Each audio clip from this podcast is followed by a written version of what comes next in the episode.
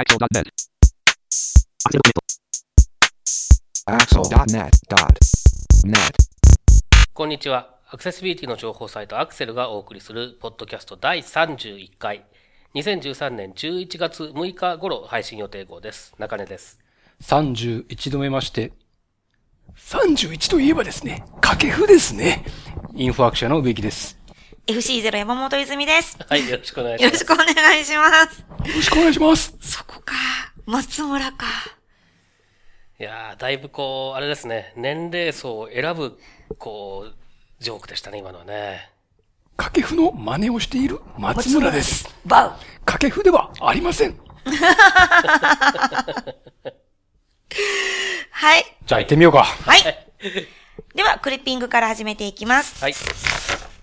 にせんじゅうさんねんじゅうがつじゅうろくにち、エクストラ ジョーズ じゅうよんてんゼロ 日本語版の Windows はちてんいち 対応状況を明らかに。ということで、中根さんお願いします。はい、えー、っと、ジョーズ というのは何度も取り上げていますけれども、Windows で動作するスクリーンリーダーですね。で、えー、っと、もともとはアメリカのフリーダムサイエンティフィックという会社が作っている英語環境を対象にしたものなんですけれども、これを日本語化をしたバージョンですね。これをエクストラという日本の会社が開発、販売しています。で、最新版は、英語版はつい最近ですね、ジョーズ じゅうごというのがリリースされました。で、ジョーズ じゅうごの新機能というのを以前、あの、クリッピングの方で紹介したことがありますけれども、まあ、それがそのまま搭載された新バージョンということで、あの、新しいバージョンが出ましたというクリッピングの記事は特に作ってないんですけれども、実は出ておりまして、で、えー、っと、もしかするとこの後、あの、そのじゅうご関係で、ジョーズ じゅうご関係で新しい機能の情報とかさらに出てくればまた、えー、新たに、えー、クリッピングの方でご紹介するかもしれませんが、まあ、あの、とりあえずそんな状況なんですね、英語版に関しては。で、えー、日本語版に関しては、今年のにがつぐらいに出た ジョーズ じゅうよんの日本語版ですね、日本語化されたものが最新版ですと、現状では。で、えー、このバージョンでは Windows エイトにもともと対応していますけれども、で、えー、っと、じゅうがつのじゅうはちにちに Windows はちてんいちがまあリリースされたわけですけれども、これに対する対応状況というのがエクストラの方から発表されましたということで、一応記事にしてみましたということですね。で、えっと、現状の ジョーズ のじゅうよんの最新版、日本語の、日本語版の最新版では、Windows はちてんいち では正しく動作しないということが分かっているので、アップデートするのは待ってねというのが、まあ、あの、一番重要なメッセージですね。で、えー、っと、今後、ジョーズ じゅうよんのアップデータ、更新プログラムがリリースされて、それで はちてんいち に対応しますよということが明らかにされています。で、当然 ジョーズ じゅうごの方はこれ多分 Windows はちてんいち、もう、あの、英語版の方は対応していますので、日本語版が出てくるときには当然対応した形で出てくると思いますけれども、これについてはいつ頃になるかとかっていう情報は今のところはまだ出てないですけれども、こういった情報も出てきたら、おいおいご紹介していきたいなというふうに思います。これについて植木さんいかがですか？これどれぐらいユーザーに与える影響ってあるんですかね？はちてんいち。えー、っと、まあ、はちてんいち にどうしてもしなきゃいけない人っていうのはほとんどいないだろうなという気はするんですね。うん、ただまあやっぱり最新の オーエス が出たら最新の オーエス を使いたいというのが人情だと思うので、うん、で、かつ無料のアップデートですから、はちからの、はちからは。えー、ですからまあ普通だと何も考えずに上げちゃうと思うんですね。うん、だけどそれで、えっと、この情報を知らずにうっかり上げちゃうと大変な目に遭うよと。いうことですね。で、あと、個人的な興味としては、えー、っと、Windows の標準のスクリーンリーダーのナレーター、えー、このポッドキャスト等でも何回か紹介してますけれども、これが Windows はちてんいち になってさらに良くなったという噂が、えー、駆け巡っておりますので、ほう、できればさっさと Windows はちてんいち にして、えー、ナレーターを試してみたいという気がすごくしてるんですね。で、あと、エヌブイディーエー、えー、これはオープンソースのフリーの、えー、スクリーンリーダーですけれども、これはもう Windows はちてんいち で動くという情報が出てますので、ですから、まあ、ジョーズ にこだわらなければ実は はちてんいち に上げちゃってもいいんですけれども、いかんせんちょっと、えっと、僕の場合は、あの、ジョーズ にかなり頼った生活をしているので、えー、特に文章、文章作ったりとか、ウェブ関係の作業をすること、場合に多いですね。メール、メールもそうかな。まあ、結構、使ってるんですね。ですから、えー、っと、ちょっと エヌブイディーエー だけに、まあ エヌブイディーエー とナレーターだけで全てを賄うってのはちょっと現状では厳しいなと思っていて、えー、ちょっと踏み切れていないという状況ですね。これ中根さんがくがつに、あの、クリッピングで英語版 ジョーズ のじゅうごの新機能を紹介されてましたけど、はいはい、タッチスクリーンのサポートっていうのは、やっぱり日本語版もじゅうごにならないと。入らないですね、これは。入らない。じゃあ今回のこれとはまあ関係ないというか。関係ないですね。日本語のじゅうごっていつ出るんですかね。これはですね、この収録をしている瞬間は全く見当がつかないんですが、この収録をした後に、えー、取材に行くことになっているサイトワールドというところでちょっとなんか情報が仕入れられればいいなと思っていますが、えー、今のところ全くわからないですね。ただまあ、えー、っと、じゅうよんが出たのがにがつぐらいでしたから、今年の。そう考えると来年のにがつとかさんがつとかもうちょっと後とか、それぐらいなのかなという気はしますね。サイトワールドっていうのは何ですか？ちょいちょい入れてきますね。えっと、サイトワールドは、あの、これもまたクリッピングでイベント情報として紹介したことがありますし、去年もちょっと紹介しましたけれども、えー、視覚障害者向けのまあ総合イベントというふうに言われていますが、展示会が主なイベントですけれども、えー、各種その、えー、視覚障害者向けのいろいろな製品を作っていたりとか、えー、視覚障害者も使えるように配慮して製品を作っていたりとかっていうような、えー、ところが出展している展示会と、それからいくつかそのセミナーだったりとか、まあそういったものも併設されているという、毎年じゅういちがつの初め、えー、だいたいついたち、ふつか、みっかといったタイミングだと思いますけれども、に東京の錦糸町あたりで行われているイベントですね。いいですね。でこれで、でまあ大体その比較的最新の視覚障害関係の、えー、情報はまあいろいろと手に入るという感じです。錦糸町は夜行くと楽しいよね。ああ、夜は、ね。噂は金がね。そうですね。あんまり僕は行ったことないですけどね。あの辺はね、夜は。じゃあ掛布さん今度連れてってください。非常にですね。そうしたいですね。お願いします。にせんじゅうさんねんじゅうがつにじゅうごにち、エフシーシー、電子書籍リーダーのアクセシビリティ要件の適用除外の嘆願に関する検討をさんかげつ延長。ということで、こちらも中根さんお願いします。はい。えっと、以前に紹介したことがありますけれども、Amazon と Kobo と、それからソニーですね。えー、このさん社が電子書籍リーダーに関して、アクセシビリティを確保しなければいけないという要件の適用除外をえー、求めたという、そういうニュースをクリッピングでもご紹介しました。で、これのまあ続報ということですね。詳しいことはこの記事に書いておいたんですけれども、あの、えー、この嘆願書が提出されたのはごがつ。で、しちがつぐらいにその嘆願書について話題になって、まあニュースになって、えー、クリッピングでも取り上げたわけですね。で、その後はちがつからくがつの初め、半ばぐらいですね、にかけて、えーと、パブリックコメントが募集されて、あの、これについてどう思いますかということで、反対意見が結構寄せられていたようです。特にその、えー、視覚障害者系の団体とかからも、えー、出ていたというようなことが、えー、っと、この エフシーシー のリリースを見ると書いてあります。で、前回その、嘆願について取り上げたときですね、ちょっと内容について詳しく踏み込んで紹介できていなかったということが分かりまして、より具体的にどういった端末に関して、適用除外、アクセシビリティの適用、要件の適用除外を求めているのかというようなことも今回の記事では紹介してみました。で、すごく簡単に言ってしまうと、まあ、えっと、Kindle を例にとると、Kindle Paper White という電子書籍リーダーがありますけれども、これはいわゆる E-ink だとか、えっと、電子ペーパーだとか呼ばれる、その、液晶ではない、えー、画面表示を、えー、使ってる。画面表示機構を使っている端末なんですね。で、こういった、その、まあ、読むことが主眼になっているような電子書籍リーダーに関して、このアクセシビリティの要件の適用除外っていうのを求めているということです。で、えっと、前回のそのクリッピングの書き方ですと、えっと、あらゆるものに関して、えっと、適用除外を求めているような、に読めてしまっても仕方がないような書き方をしてしまいましたので、ちょっとその辺は、えー、訂正したいというか、まあ、あの、訂正というか、補足し、えー、したいという思いまして、えー、今回、まあ、えー、比較的詳しく書いてみました。で、まあ、くがつ十何日かにそのパブリックコメントが締め切られて、で、えー、じゅうがつようか以降に、発売される、あるいはアップグレードされる機種が対象になって、このアクセシビリティの要件というのが義務付けられている、適用が義務付けられているんですね。で、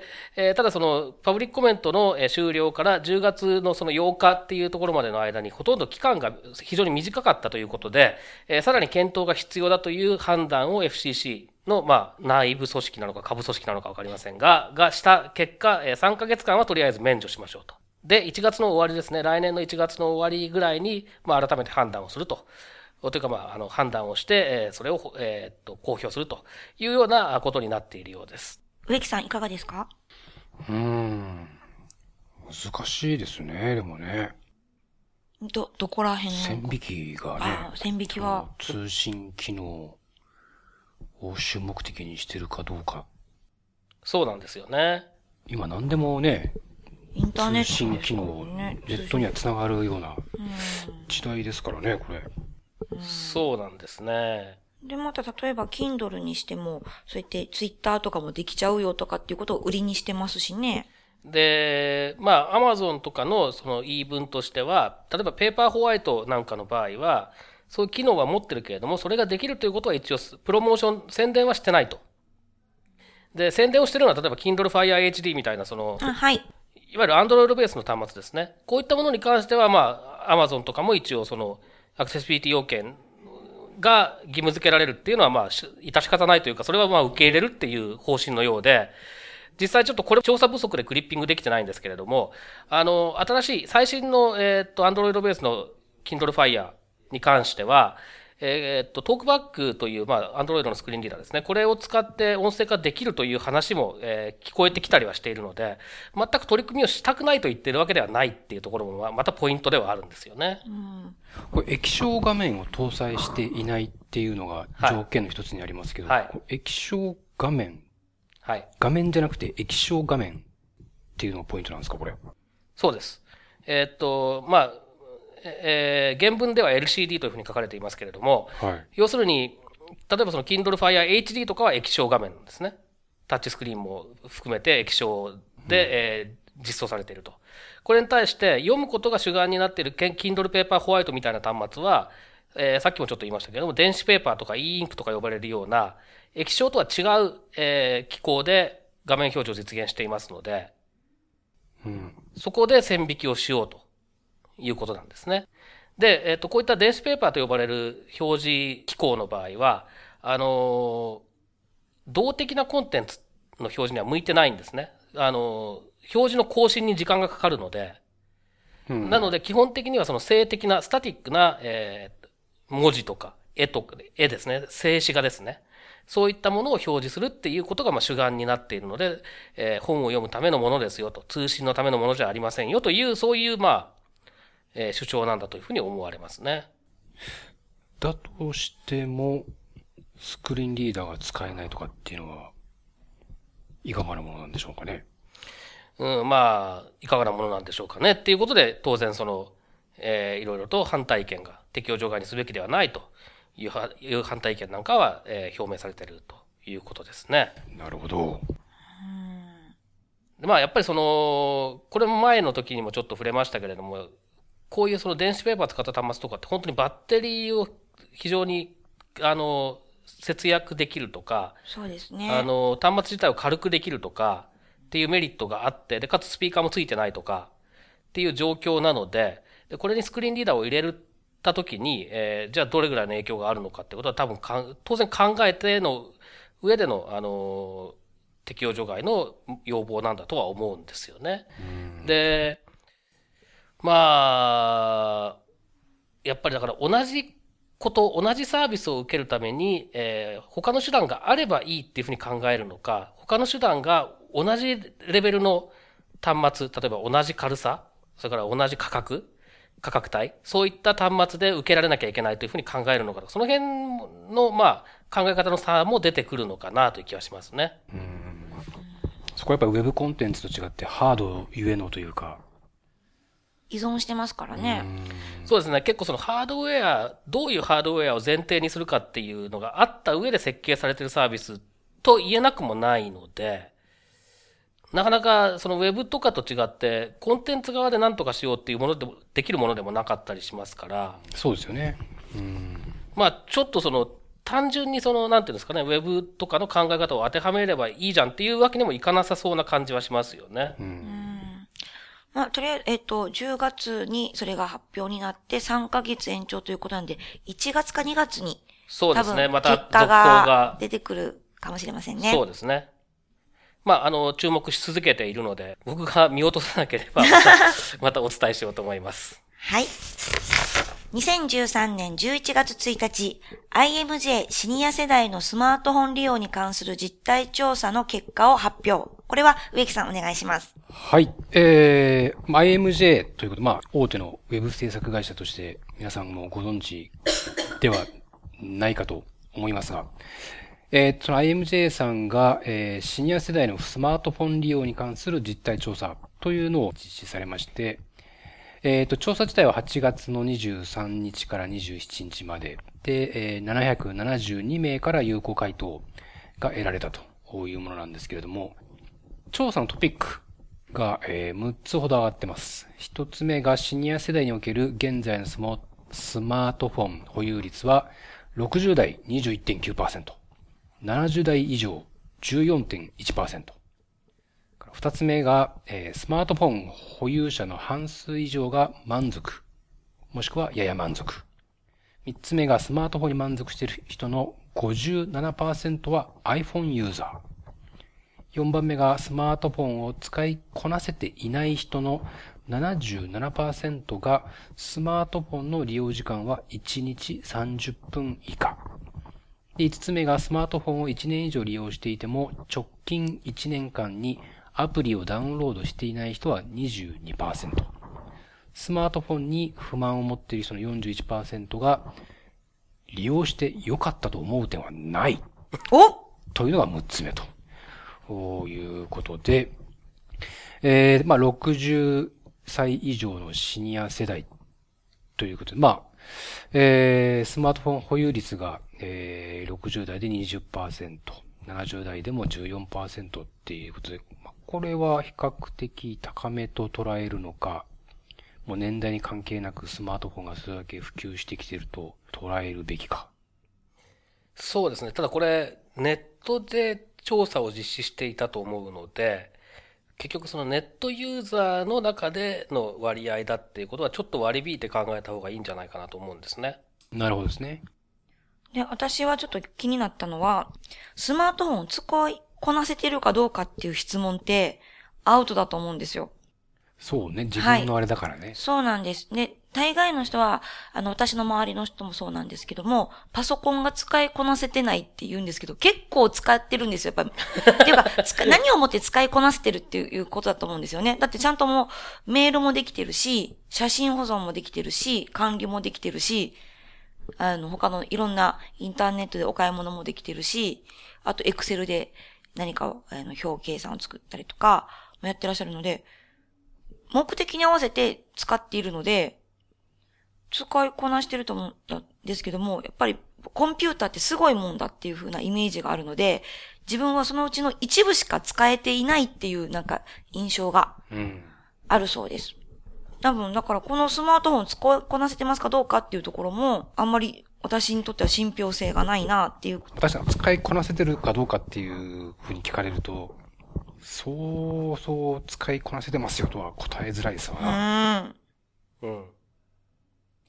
ね、あとなんか使いこなせてないって言っている人っていうのは、いちにちあたりじゅうごふん未満だそうです。使用、利用時間。まあ使ってないってことですよね、要するに。そうなんですよね。まあそれは確かに使いこなせてないんだろうなって気がしますけれども。そうなんですよね。なので、使いこなせてるとか、やや使いこなせてるっていう方々は、やはりいちじかん以上ぐらい。うん。これやっぱ直球で聞いちゃよくないかもね。使いこなせていると感じていますか？うん、だからこれ、あの、設問がもっと回りくどいやつで、その結果としてこういうふうに読みましたっていう、えー、報告なのか、それとも設問自体がこうなのかっていうのによっても全然違ってきますよね。うん。それは、まあ、その辺調査の難しいとこですけどね。そうですね。で、あとはそのスマートフォンに不満を持っているの人の よんじゅういちパーセント が利用して良かったという思う点はないというふうに答えているらしいんですけども、それは利用して良かった人っていうのはやっぱパソコンのサイトが見られるとか調べ物がスムーズにできるとかカメラが使えるとかなんですよ。うん、でも、例えばもともとインターネットをされていなかった方が、まあ、スマートフォンを持っても確かにこう、なんでしょう。使い、何を、ただ電話としてしか使ってないのにっていうのは思うかもしれませんよね。うん。でもあとすごいですね、これスマートフォンなんですよね。あの、私の周りとかのシニア層っていうのはほとんどの方がタブレットなんですよ。ああ、そっち。はい。なぜならば、見えない。うん、スマホ。そうなんだよ。俺も最近さ、老眼が進んじゃってさ、iPhone だともうちっちゃくてちっちゃくて読みづらくて辛くてさ。うん、読みづらくて辛くて。そんな重ねなくても。iPad はまだそれでかいから持ち運ぶのなんかあれだしさ。うん、まあアクセシビリティのズーム機能をぜひご活用ください。ズームしてもね。そうなんですよ。元々の画面が小さいので、ズームするとさん文字ぐらいしか見えなかったりとかするので。まあ、そこはまさにそのアクセシビリティの問題なんですよ。そうですよね。うん、まあ逆にね、あの、ロービジョンの人なんかはこれぐらい拡大してるんだっていう。疑似体験じゃないですけど、はい、これは読みづれえわって、うん、最近よく、えー、電車の中で見たりしながら、そう感じている。私です、まあ。なので、あれですよね。私の方は、あの、私の周りは、タブレット、うん、プラス、まあ、ななインチのタブレットの方もいらっしゃるんですけども、と、ガラケーなんですよね。うんうん、なるほどね。はい。で、写真も、タブレットの方が、写した時に大きく、ああ、そりゃそうだ。写真撮影も大きく見れるので、自分で確認してるんです。まあ、ぶっちゃけても、だから本当にスマートフォンはちっちゃすぎて、で、あとは、あの、ちゃんと押せないことも多いらしく、そうなんですって。にせんじゅうさんねんじゅういちがつついたち、ウェイクが企業ウェブサイトの事例紹介セミナーをじゅうにがつに都内で開催。ではこちら、基盤委員長、よろしくお願いします。基盤委員長。基盤委員長って言うとなんか。基盤委員長ってなんかなんかちょっと違う。違, 違う人っぽい、ね。なんかちょっと面白いですよね。まあいいか。はい。えー、ただいまご紹介に預かりました、ウェブアクセシビリティ基盤委員会委員長のウィキでございます。省略しすぎた。えー、じゅうにがつとおか火曜日、えー、なんですが、企業のウェブ担当者、ウェブ制作者必見。企業ウェブサイトにおける ジェイエスエックスはちさんよんいちのさん にせんじゅうねん版対応の実践例と題した無料セミナーを都内で開催することになりました。ほう。で、これはですね、実はじゅうがつよっかに幕張メッセで開催された、あの、シーテック ジャパン。で、えー、実はこれ同じタイトル、同じ内容でやったんですけども、非常にあの時好評でして、えー、まあ、定員を上回る参加者で立ち見も出たっていうのと、あと、スライドが公開されてるんですけど、Canon さんのスライドは、えー、もう数日後にはごせんビューを超えていて、今見るとろくせんひゃくごじゅうビューと。すごい。えー、着実に閲覧数伸ばしてるわけなんですが、まあ、かなりあの評判が良かったということと、あと内容もすごく良かったんですけども、時間があのあまりちょっと短すぎたということで、もう少しこうじっくり聞きたいなっていう感じがこう会場内に漂ってまして、でまああのこれは時間拡大してもう一回やろうよっていうことで、あと場所も都内にすればもっと集まりやすいだろうということで、えー、今回、内容は同じく エヌイーシー さんと Canon さんの、えー、それぞれ担当者の方に、それぞれの取り組みの、えー、お話をしていただくんですが、シーテック ジャパン で行った時の時間を倍にしました。えー、前回はにじゅっぷん、にじゅうごふんずつぐらいだったんですが、今回よんじゅうごふんずつ、えー、時間を取って、さらに、やっぱり前回は質疑応答の時間も取れなかったんですが、今回さんじゅっぷん。えー、十分に質疑応答の時間も取ってですね、にじかんはんの拡大版でお届けしようと。しかも入場無料。定員なりしたい。締め切り。はい。良い席はお早めに。以上、ウェブアクセシビリティ基盤委員会からのお知らせでした。おお。すぎます。タイミングが良かったですね。について中根さんいかがですか？えっと、そうですね、シーテック ジャパン の、えー、企画で、まあ僕が出た方は人気がなかったので再演はないようなんですけれども、あの、こっちの。いや、同じぐらいの人数でしたよ。結局。人数はね、うん、その後のリアクションですね、問題はね。はい、で、あの、この企業事例紹介の方はですね、確かに面白い内容でしたので、えー、っと、まあ、拡大版でやるっていうのはいいなと思います。で、まあ、あの、質疑応答もしっかりやる、やるということで。あの、やっぱり参考になることも多いと思うんですよね。だから、あとこれは、えっと、期待していいんじゃないかなと。あの、これまあ、エヌイーシー さんも Canon さんも両方大手企業さんなんですけれども、あの、お話ししていただく方がですね、エヌイーシー さんの方どちらかというと、その、えー、全社的に取り組みをこう推進していくような、プロジェクトマネジメント的な立場にいらっしゃる方で、一方、Canon さんの方はもう、えー、どっちかというともう制作現場に、普段いらっしゃる方なんで、こう、同じ大手企業の事例なんですけど、立ち位置はちょっと微妙に違うので、それがまたですね、えー、面白くてというか、あの、両方ともそれぞれ個性のある内容で、えー、これは本当におすすめでございます。そうですね。あの、やっぱり、ウェブのアクセシビリティを推進していこうって考えたときに、技術面でしっかりしたことをやっていこうっていうことで、えー、まあ、当然必要なんですけれども、それをちゃんと理解を全社的に示してくれているかどうかっていうのによって、できることできないことが全然変わってきてしまうので、ある意味、その車の両輪みたいなもので、えー、プロジェクトというか、組織として取り組むぞっていう姿勢がちゃんと、えー、マネージできる人、の存在はめちゃくちゃ重要ですし、それと同時に現場でちゃんとコーディングとかも含めて見られるような、えー、知識とかスキルがある人っていうのも重要ですし、で、そういった意味では、えっと、組織は違いますけれども、それぞれの別の立場で、えー、アクセシビリティ、ウェブのアクセシビリティっていうものに取り組んでる、えー、人の話が聞けるということで、あの、制作者も面白い。これは間違いないんですけれども、その企業の中での、例えば、えー、広報だったりとか、そういうことをやってる人たちにとっても多分面白い話になるんじゃないかなという気がしますね。まあ、大事な情報、はい、日時、お願いいたします。にせんじゅうさんねんじゅうにがつとおか火曜日、じゅうごじからじゅうしちじさんじゅっぷんまで、受付開始はじゅうよじさんじゅっぷんからでございます。これはお申し込みはどのようにすればいいんですか？えー、ウェブアクセシビリティ基盤委員会のサイトから、情報通信ネットワーク産業協会という、えー、ところの申し込みページにリンクが貼ってありますので、その、えー、リンク先のフォームに入力してお申し込みいただくという形になっております。はい、ちなみに会場は会場は、今回、登壇もしていただきますが、エヌイーシー さん、エヌイーシー の本社ビル、地下鉄三田駅、もしくは ジェイアール の田町駅から歩いてすぐなんですが、えー、そこの多目的ホールというところをお借りして、えー、やります。はい。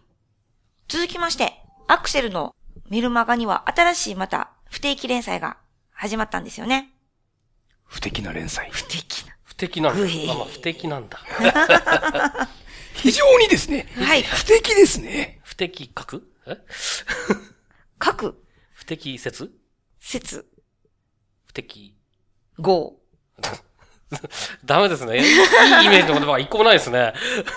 非常にですね、遺憾ですね。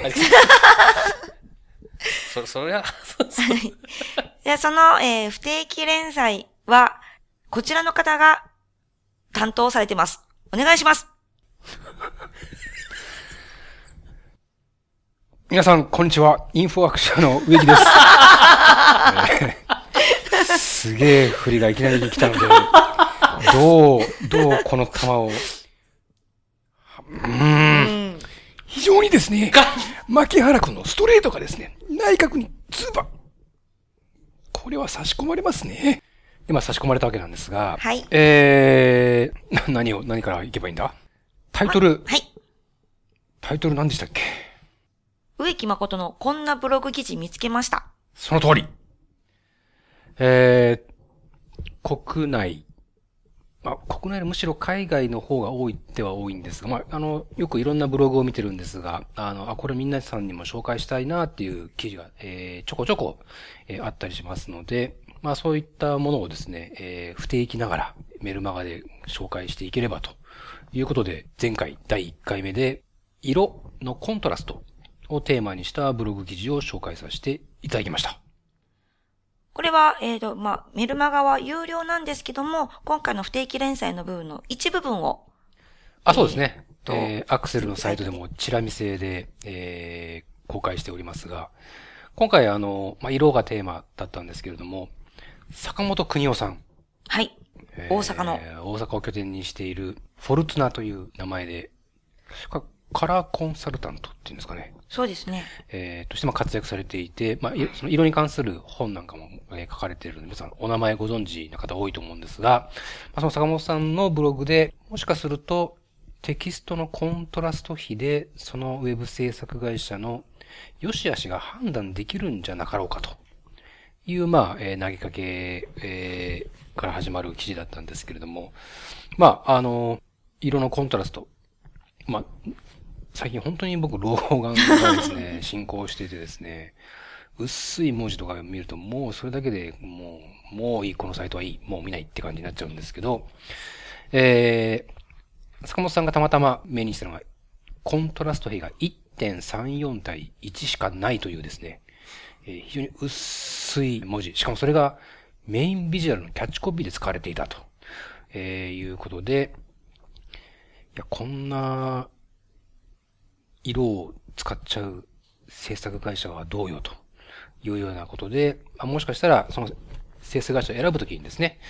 よくあの事例紹介、実績とかって紹介してるページがあると思うんですが、そこの紹介されているサイトを見てみて、えー、まあいろいろ皆さんも比較検討すると思うんですが、まあその一つの基準として色のコントラスト、そこにも着目してみるといいんじゃないでしょうかという、そういう内容でした。これ いってんさんよん 対いちって、まあ数値を聞きゃ、まあ当然ひどいっていうのは想像がつくんですけれども、どんな印象ですか？実際のそういう組み合わせを見ると。まあ、見えるは見える。読めるは読める。あの、坂本さんのブログで紹介しているのは、あの、タレントさんのホームページを紹介してるんですけども、そこでは、その いってんさん、え ?いってんさん 対いちの背景画像、背景画像として使われているページを紹介されてました。なので、背景画像として扱えるぐらいの、その上に文字が、テキストが載せても読めてしまうようなぐらいの差です。薄、まあ、まあ、薄、薄いんですよね。あとは見てるモニターとか、うん、あ例えば屋外で見てたりすると余計読みづらいっていうレベルだと思いますけどもね。うん、あの、本当飾りのような感じです。読ませる気はなさそうな感じですね。なんかね、端っこのちょこっとしたな、ちょちょちょちょっとしたなんか文字だったら別にいいんだけど、ね、メインビジュアルのキャッチコピーでそれ、はい、その色を使うかっていうで。うん。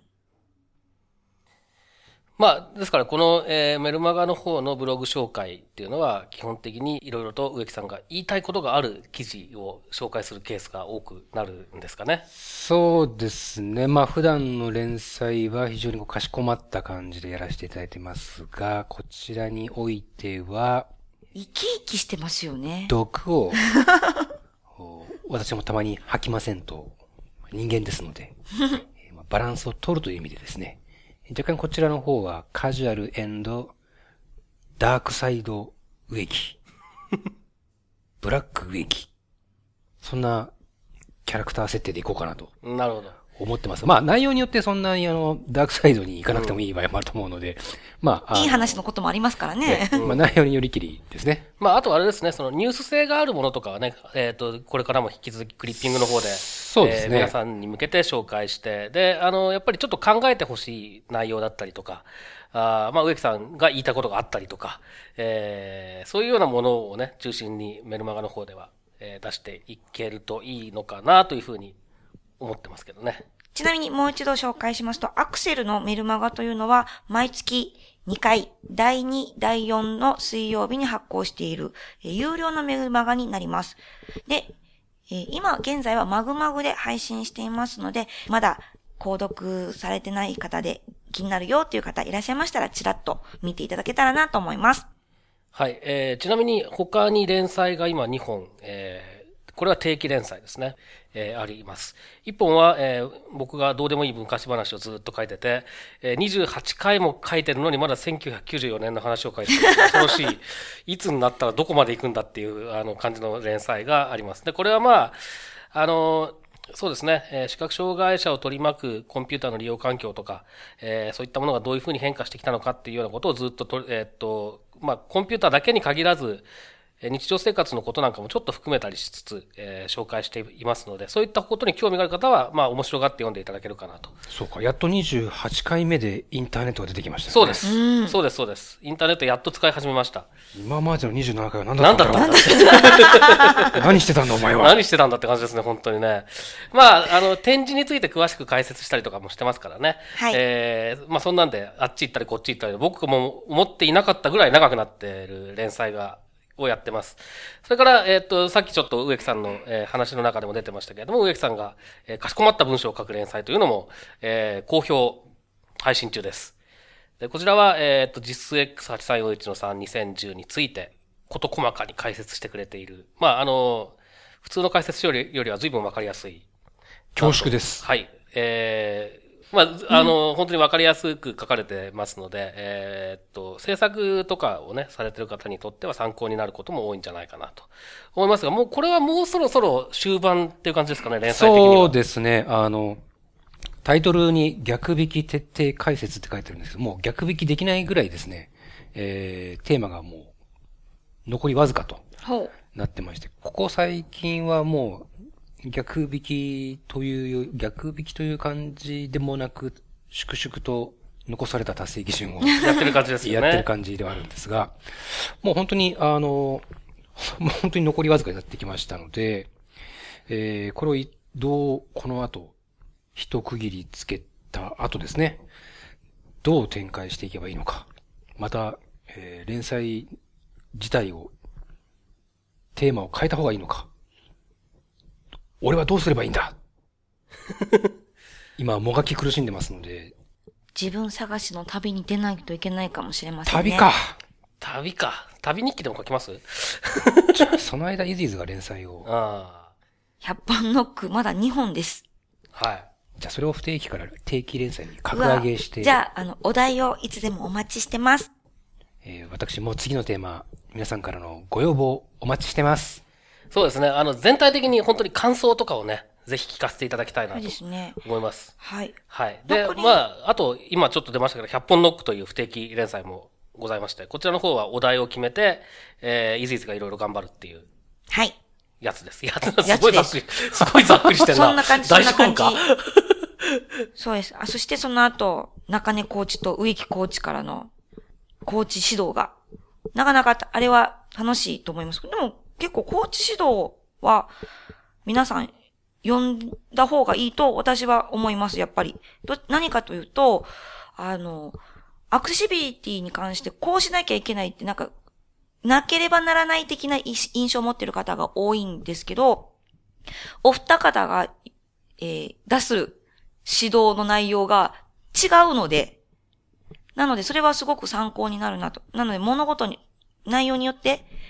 こういう時はこういうふうにしようっていうふうに指針にはなるなと思います。はい。はい。というような形で、まあ、あとちょっと、あの、何人か不定期連載をお願いしている方がいらっしゃるんですけど、なかなか最近ちょっと、えー、寄稿していただくチャンスがなかったりとかっていうのも あ, あるんですけど、まあ、あの、なるべく内容を充実させていきたいと思ってますので。あと、あれですよ、中根さんの個人事業とアクセシビリティっていうのも。忘れてた。忘れてた。はい。確定申告について今度書こうかと思ってます。そうですね。そろそろでも、あの、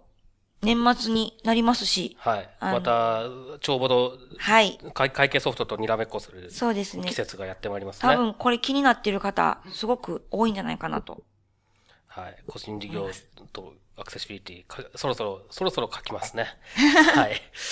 ね、まあ、あの、えっと、そういった形でやっておりまして、えー、皆さんからいただいている購読料で、まあ、えー、主従の経費等を賄って、このサイトの運営ですとか、えー、ポッドキャストとか、あとイベントの企画ですとか、えー、まあイベントの方はね、有料ですので、そちらの方の、あの、えー、参加費ももちろん合わせてなんですけれども、えー、そういった形で、えー、アクセル運営させていただいていますので、えー、サポートしてやろうという方で、まあ面白いかもなと思ったら、ぜひ、えー、メルマガの方を購読していただければなというふうに思います。あと、ちなみに、えー、メルマガ購読いただいた方は、そのリアルイベントのアクセルミートアップ割引が、はい、ありますので、そういったところもね、いろいろと見ていただけたらなと思います。そうですね。はい。では、本日のアクセルのポッドキャスト以上です。はい、どうもありがとうございました。バイなら、またねー。そうですね、斉藤清六さん。非常に苦しいです。そうですか。はい、どうもお疲れ様でした。また次回です。さよなら。またねー。このポッドキャストへの皆さんからのご意見、ご感想を Twitter、Facebook、サイト上のコメント欄、そしてメールで受け付けています。メールアドレスは フィードバックアットアクセルドットネット です。なお、いただいたコメントなどをポッドキャストの中でご紹介する場合があります。それではまた次回。iPhone だともうちっちゃくてちっちゃくて読みづらくて辛くてさ。